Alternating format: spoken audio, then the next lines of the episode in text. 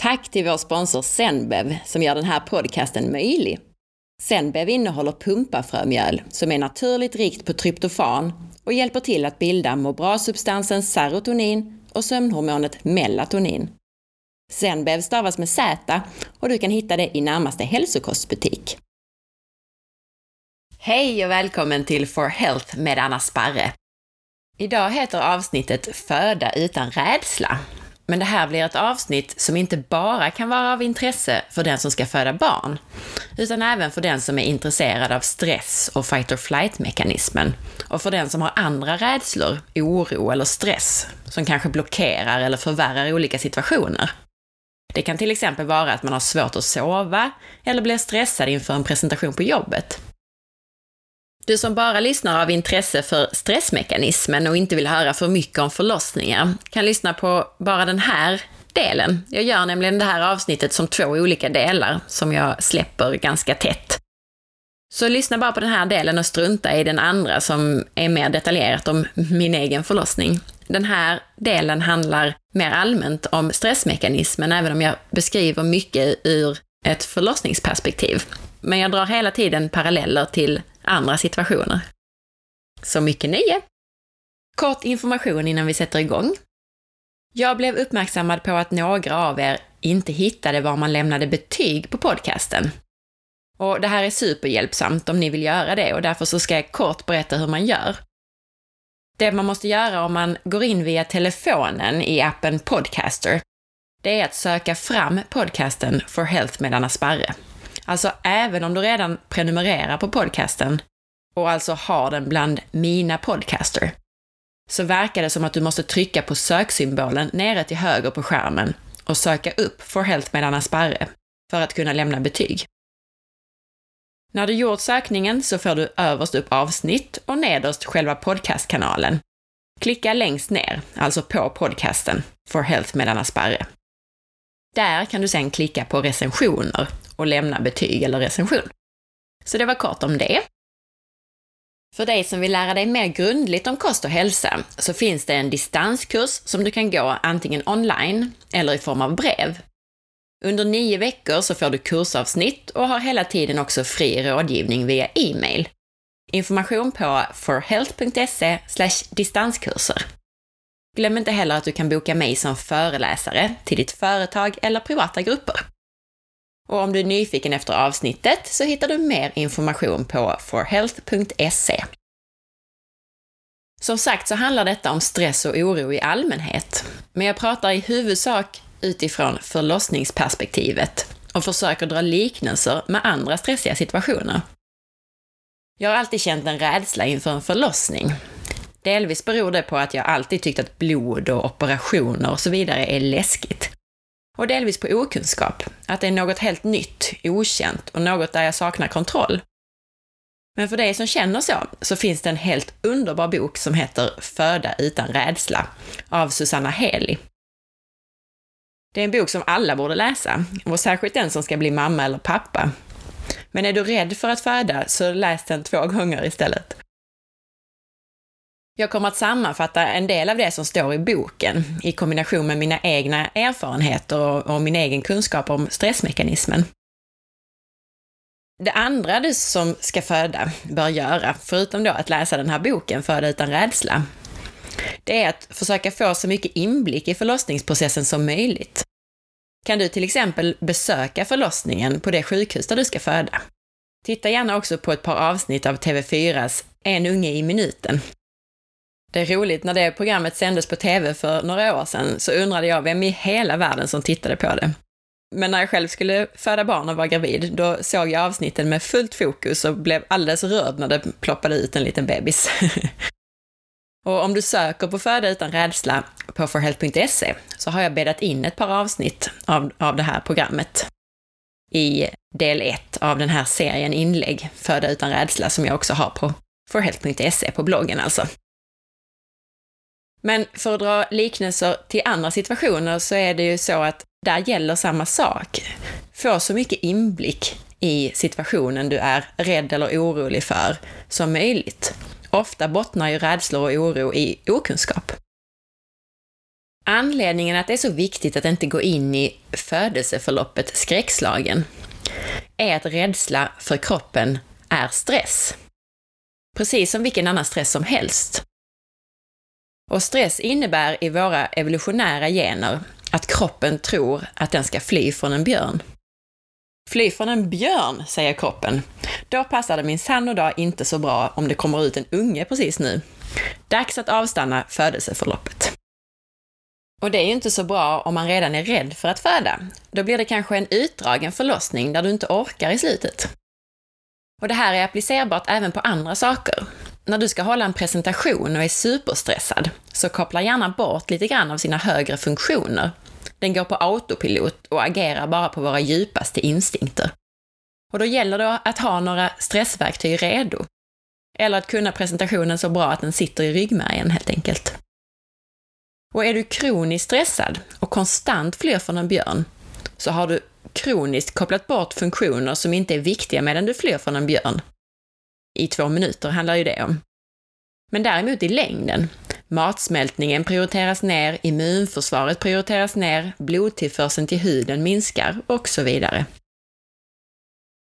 Och det här har jag skrivit tidigare om eh, när det gäller stress. Allt som inte behövs eller är bra för tillfället medan man flyr, det stängs av i stress inklusive just födandet. Livmodern är glatt muskulatur och det betyder att det är icke viljestyrd muskulatur som är en del av det så kallade autonoma nervsystemet, det omedvetna. Och det autonoma nervsystemet är mycket känsligt för rädsla och negativa känslor. Kan man istället försöka göra tvärtom, skratta till exempel, så frisätts bland annat oxytocin och endorfiner som både ger smärtlindring och påskyndar födandet. Oxytocin är det lugn och ro-hormon som driver verkarbetet framåt. Det gör att känner du dig trygg så frisätts oxytocin, men tvärtom också. Förlossningen fortgår inte om du är otrygg. Och oxytocin kan även stimuleras av beröring som massage. Så det är bra att ha med sig i, i bagaget att massage och lugn och ro är saker som stimulerar förlossningen att gå framåt i bra takt. Det är alltså bra om man kan hitta tekniker som får en mindre rädd och som motverkar stressreaktionen. Ett sådant verktyg är andning, vilket jag har pratat om tidigare, bland annat i avsnitt 9. Andningsövningar relaterat till förlossning och stress eller rädsla kommer jag att prata lite mer konkret om hur man kan göra i dagens podcast, tillsammans med andra verktyg som man kan använda sig av. En annan viktig del i detta, som är kopplat lite till det som jag sa tidigare, att man ska få så mycket insikt som möjligt. Det är att förstå födelseprocessen och varför det som händer, händer.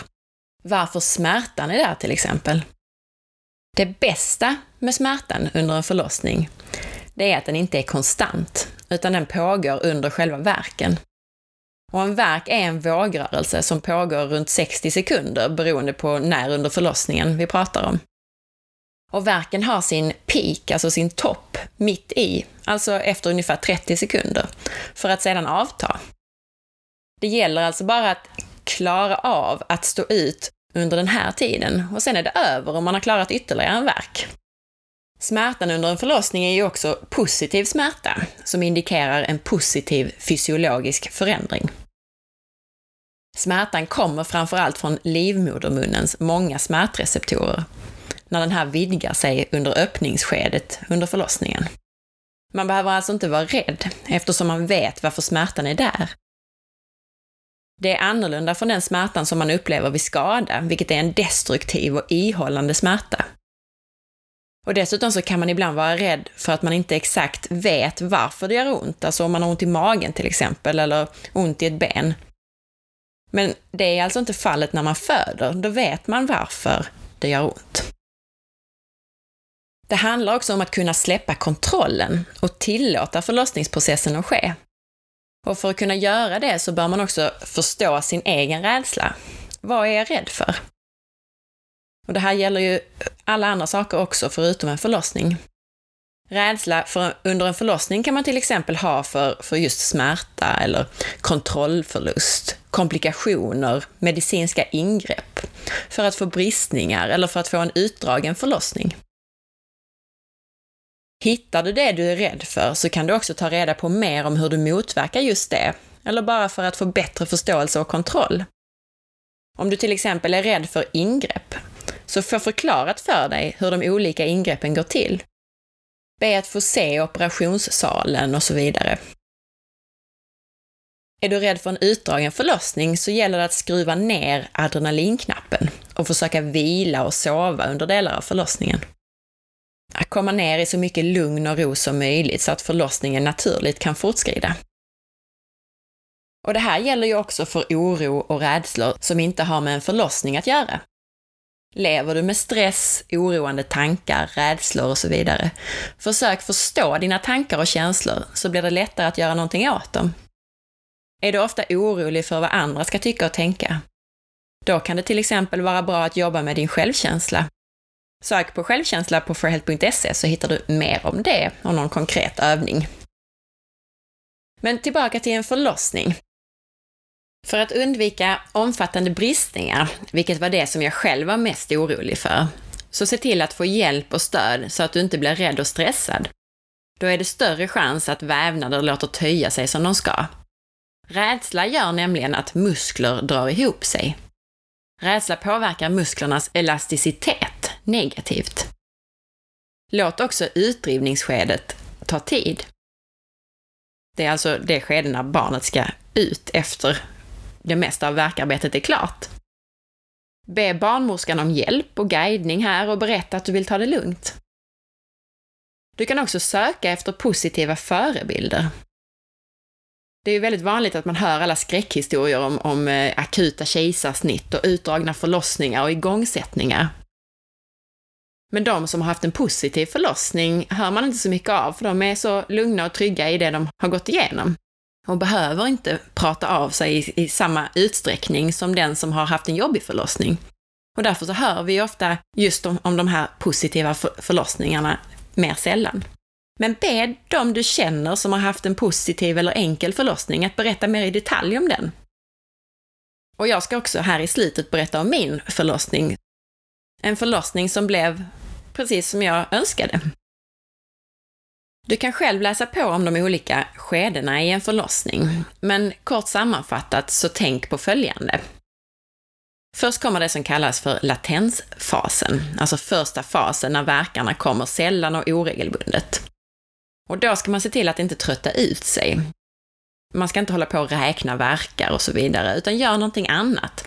Försök att vila eller sova om det går. Då har du kraft kvar när det behövs i slutet. Den andra fasen är den aktiva öppningsfasen, med regelbundna, mer ihållande verkar. Försök då att bara vara, alltså ta en verk i taget. Man behöver inte prestera eller göra någonting. Det som händer under verkarna är att livmodermunnen öppnar sig. Och det här kan göra ont, särskilt i slutet av den här fasen. Men för min del så tyckte jag i alla fall att det var eh, ganska okej okay, den större delen av fasen, men utom precis i slutet, då, då gjorde det jäkligt ont faktiskt. Den tredje fasen kallas för krystfasen. Och det är den sista fasen när barnet ska ut. Och det här är oftast den lilla delen av förlossningen. Så, och då gäller det bara att följa med. Håll inte emot, även om det känns som att man håller på att bajsa på sig. Men också stanna upp en stund och känn vad som händer när man bara väntar. Då får vävnaden den tid som den behöver för att töjas och man får kontakt med sina krystimpulser. Här kan också en bra barnmorska vara till riktigt stor hjälp för att påminna dig eller mig då att vänta och ta det lugnt. Eller att ta i som bara den när det väl är dags. Men eh, vi fortsätter med lite mer konkreta tips som också kan vara bra mot andra sorters stress än just förlossningsrädsla. Under en förlossning så handlar det alltså om att motverka stress eller rädsla, eftersom det dels stannar upp födelseförloppet och dels tröttar ut dig i förtid, eftersom du inte tillåter dig att vila mellan verkarna. Och dels så kan det göra att vävnaderna blir mindre elastiska så att det blir svårare att få ut barnet eller lättare att få bristningar. Och det gör även att smärtupplevelsen blir värre än om du kan acceptera verkarna och känna dig lugn. Så i stort, för att skapa lugn och trygghet så att oxytocinet får dig att både må bättre och driver på födelseförloppet, så kan du tänka på eller använda dig av följande, och särskilt under verkarna. Och det här gäller alltså också för dig som lider av annan stress eller oro. Tänk på lugn andning, och mer om det snart. Tänk på att ha en tung, avslappnad kropp. Ha gärna slutna ögon eller vilande blick när det gör ont. Låt verken svepa genom din kropp utan att styra den. Och det här gäller även de negativa tankarna om vi pratar om andra saker än en förlossning. Låt dem bara vara där eller komma. Arbeta med mot dem så blir de ofta starkare. Jag brukar tänka att jag ska låta tankarna tänka sig självt, medan jag riktar uppmärksamheten mot min andning eller någon annan känsla i kroppen istället. Under en förlossning så ska du bara kunna hantera eller möta smärtan, inte motverka den. Smärtan är där av en anledning. Ha det i bakhuvudet så blir det lättare. Låt med mörk eller lugn röst om du behöver ge utlopp för smärta. Får du negativa tankar och känner att nej, det här går inte, jag vill inte. Så försök även att vända det här genom att säga ja, eller ner, eller ut, eller andra mer positivt och rätt riktade ord eller meningar. Så att istället för att säga nej, så, så även om du känner för att göra det, så säg ja eller ner. Så vänder du det här negativa förloppet. Och det är bra att kunna öva det här innan och att ha någon som hjälper dig under förlossningen, till exempel din partner. Han eller hon kan andas med dig genom verken, släta ut stressrynkor i pannan och påminna dig om att slappna av, hjälpa dig att vända negativt till positivt och så vidare. Så som pappa eller partner så är det också viktigt att sätta sig in i de här sakerna, vad det finns för verktyg och hur det funkar och vad man kan tänkas behöva för hjälp. Och självklart så ska partnern också kunna ta emot lite stryk och skällsord. När det gäller andning för att motverka stress så har jag som sagt pratat om det bland annat i avsnitt 9 och 15. Men i det hela taget så handlar det om att tänka på det här. Försök att ha en lugn, passiv andning när det gör ont. Eller när du känner dig stressad. För det är en signal till kroppen att den kan vara lugn och trygg. Det finns ingen stress, det finns inga rytande björnar eller lejon. Andningen ska vara ljudlös. Då är den lugn och naturlig. Försök att andas långt ner i magen. Då kan du slappna av. Du kan även tänka att du andas ner till barnet eller ner i underlivet. Ta hjälp av din partner eller medföljare som andas med dig och påminner dig om din andning skulle bli ansträngd och ljudlig. Hyperventilation leder bara till syrebrist. Anledningen är att om du får för mycket syre i förhållande till koldioxid i kroppen så blir blodkärlen trängre. Det här koldioxiden behövs för att vidga blodkärlen nämligen. Så om du får för mycket syre i förhållande till, till koldioxid så når inte syret fram till muskler och hjärna. Och det här kan du läsa mer om i mina gamla inlägg om, om just andning och stress och nervsystemet. Det är bara att söka på forhealth.se. Men återigen, andas lugnt. Undvik ljudliga, ansträngda andetag. Det leder till ökad andning, vilket leder till ångest, vilket leder till ännu mer hyperventilation, vilket ger ännu mer ångest och så vidare. Man kommer in i en ond spiral. Utan lugn, tyst andning. Så långt det går så gjorde jag själv så att jag försökte andas genom näsan också. Då blir automatiskt andningen lite lugnare. Tänk på att utandningen är passiv vid avslappning. Men du kan hjälpa till och låta den bli ännu lite längre än vanligt. Framförallt utandningen aktiverar nämligen det parasympatiska, alltså det avslappnande lugn och ro nervsystemet. Så låt gärna utandningen vara så lång som möjligt. Försök lyssna på dig själv. Så fort du hör din andning, andas mjukare och ljudlösare. Och avsluta gärna varje verk med en suck, alltså en utandning med ljud. Det framkallar avslappning i nacke, axlar och ansikte. Testa själv! Det andra verkligen konkreta verktyget, både mot stress, oro och vid en förlossning, det är avslappning. Alltså det första är andningen och det andra är avslappning mer generellt.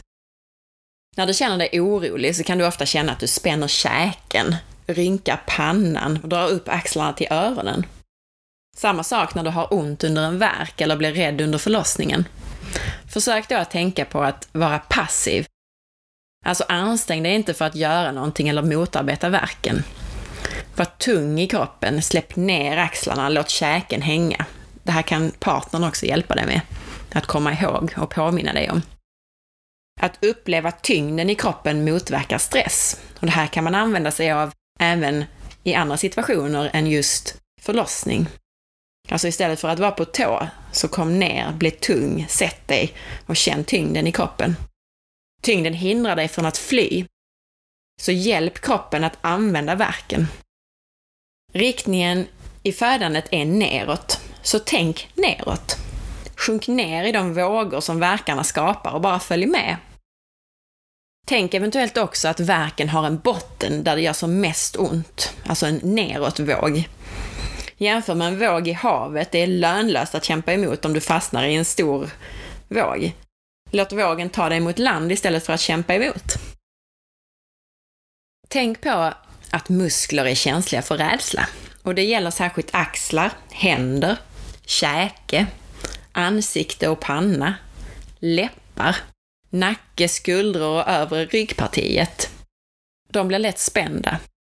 Slappna av i dem så bryter du istället flyktreaktionen. Så det funkar alltså, alla de här sakerna funkar eh, i båda riktningar så att säga. Alltså blir vi rädda så blir vi spända. Och spänner vi så, så känner kroppen rädsla och tvärtom slappnar vi av i de här, särskilt de här viktigaste musklerna, så känner kroppen lugn och ro och trygghet. Så slappna av, som sagt, i de här, särskilt i axlar, övre ryggparti och så vidare, så bryter du flyktreaktionen. Tänk också på att om du spänner ansiktet och axlarna och så vidare, så spänner du även bäckenbotten. Och det vill du inte. Du kan själv testa. Så under verken, eller vid stress och oro, lägg dig ner eller luta dig mot någonting och slappna av i axlarna och låt dem och resten av kroppen sjunka. Tänk tung, tung, tung. Använd utandning för ännu mer avslappning. Utandning ger avslappning och avslappning ger utandning. Utandningen är bland annat kopplad till det parasympatiska nervsystemet. Fokusera blicken på någonting. Och tänk också på att värme skapar trygghet och lugn, så använd varmvatten i en dusch eller bad, vetekudde och så vidare. Jag skulle säga att de verktyg mot stress, oro och för att kunna hantera en förlossning som jag beskrivit så här långt, det är de allra viktigaste. Och det handlar alltså om olika sätt för avslappning och att använda andningen på rätt sätt. Men förutom dem så finns det ytterligare ett par som man kan använda sig av. Och det första är rösten. När smärtan ändå blir för stor under en förlossning, trots andnings och avslappningsövningar, så låt kraften komma ut som ett ljud. Tanken är att du ska släppa ut det du känner. Och det här funkar även i andra situationer. Ibland behöver man bara släppa ut det, skrika eller vad som helst. Men till exempel då under en förlossning så kan du låta utandningen bli ljud. Och det ska vara mörkt, djupt ljud ända från magen. En ljus, forcerad röst däremot leder till, till en emotionell reaktion med rädsla och muskelspänning. Rädsla gör nämligen att man får en ljus röst och vice versa, dubbelriktat som vanligt. Så rösten ska vara mörk, djup. Och rösten som verktyg kan vara bra särskilt under krystfasen eller i slutet av öppningsfasen när smärtan kan vara intensivare. En mörk röst engagerar också rätt muskler i bäckenbotten för krystarbetet. Exempel på ljud att använda i utandning kan vara mm eller ah. Ja, du får testa själv vad som funkar för dig. Eller så får du skratta åt mina försök här. Men förutom det här med rösten så kan det också vara bra att sätta ord eller bilder, alltså att använda tankens kraft. Och det handlar egentligen om positivt tänkande och att vända negativa mönster. Kombinera till exempel verktyget röst, alltså ljudet från magen, med att säga ett positivt ord. Säga ja, till exempel. Om du får en impuls att säga nej, säg ja. Alltså vänd de negativa tankemönstren. Det kan till exempel hjälpa att säga ja i krystverkarna om man låser sig och känner att det här går inte. Lås upp varje mental låsning med hjälp av en positivt laddad mening eller ord. Till exempel under kryssningen kan du säga ner eller öppna. Byt en negativ tanke mot en positiv. Jag är stark och lugn. Jag litar på kroppen. Jag klarar av smärtan. Jag förstår att jag är rädd, men jag klarar av det.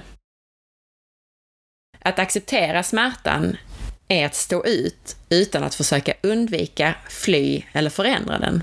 Det är oundvikligt. Det är okej. Okay. Jag låter det komma och släpper taget om det. Visualisera hur smärtan öppnar upp vägen för barnet. Det är ju som sagt positiv smärta. Det händer någonting när det gör ont. Du kan också visualisera hur du är på en lugn, trygg plats. Och det här funkar även för andra situationer, att visualisera någon favoritplats, någon lugn, trygg plats där du mår bra. Hur känns det där? Vad är det för temperatur? Hur låter det? Hur ser det ut? Och så vidare. Och du kan också tänka på, förutom det här med rösten och tanken, den positiva, att vända de negativa tankarna till positiva. Förutom det så kan du tänka på rörelse och vila under förlossningen. Alltså rörelse under förlossningen ökar blodtillförseln och stimulerar verkarbetet. Du kan till exempel röra dig genom att promenera, röra höfterna, samtidigt som du är tung i kroppen. Det är bra under värken att till exempel vicka ner barnet, att man vickar på höfterna. Att ofta byta ställning och hitta upprätta ställningar är bra, så att tyngdkraften gör sitt arbete under förlossningen. Att undvika ryggläge eftersom det är svårt att hitta kraften i, i ryggläget. Vad gäller vila så försök att sova mellan verkarna. I alla fall i början av förlossningen så kan det här gå. Ångestladdade känslor uppstår om du är vaken väldigt länge i sträck. Sömn är ju motsatsen till stress. Melatonin, sömnhormonet, motverkar bland annat kortisol, stresshormon. Och det här innebär både att vila dämpar stress, men också att du måste känna dig trygg för att sova. Så ta hjälp av verktygen och din partner för att komma ner i varv och kunna vila eller sova. Och några konkreta tips är att släck ner och ligg på sidan eller halvsitt när du vill vila. Be partnern att ge någon slags monoton massage, alltså väldigt enformig. Och när du vilat klart så kan du vara aktiv igen och tänka på rörelse. Så växla, vila, rörelse, vila, rörelse. Och tänk på att utnyttja den första fasen, den här latensfasen, när det är längre mellan verkarna, till att få vila. Så nu har vi gått igenom hur stress och flyktbeteende är kopplat till förlossningen och födelseprocessen och vilka verktyg som man kan använda för att få en så positiv och avslappnad förlossning som möjligt. Och innan jag berättar om min egen förlossning så ska jag sammanfatta specifikt vad man kan göra under olika delar av en förlossning. Och även beskriva hur en partner eller medföljare kan hjälpa till. Så om vi börjar med din medföljare så kan han eller hon, förutom att andas med dig, påminna dig om att slappna av, räta ut stressrynkor i pannan och även hjälpa dig med hjälp av massage och beröring. För massage och beröring påverkar nämligen genom att dra ner energi från hjärnan till kroppen, så att du blir mer närvarande i kroppen.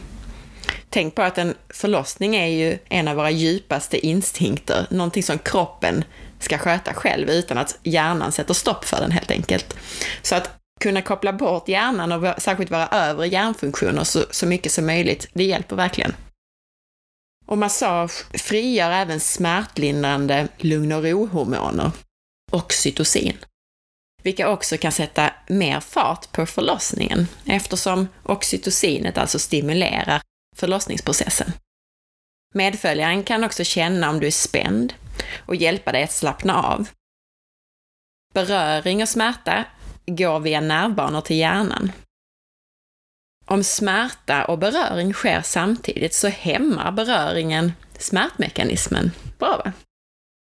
Man brukar prata om en port som inte kan släppa igenom allting samtidigt. Så det kan alltså lindra smärtan att få beröring och massage. Närhet gör det svårare att känna negativa känslor dessutom. Och massagetekniker som kan vara bra att använda just under en förlossning, det är att massera uppifrån och ner. Att massera med öppen handflata, alltså dra med handen med ett hårt tryck mot kroppen. Även lätt så kallad fjärilsmassage över ljumskar, mage eller liknande kan hjälpa mot smärtan. Eller att dra handen hårt i cirklar över korsryggen kan hjälpa mot spänningar och smärta där. Just höfter och, och ländrygg är verkligen där det känns som mest under en förlossning, för de flesta. Ha gärna ett tecken för att till exempel sluta prata eller sluta massera.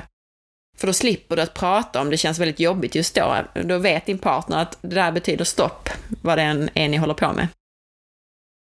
Ha även ett tecken för när verken börjar, så att din partner är med och kan hjälp hjälpa dig från sekund ett. Men för att sammanfatta verktygen och sätta dem i ett sammanhang så kan man göra så här. Under latensfasen, alltså den här första, lite lugnare fasen, så under verkarna använd verktygen för att andas och slappna av.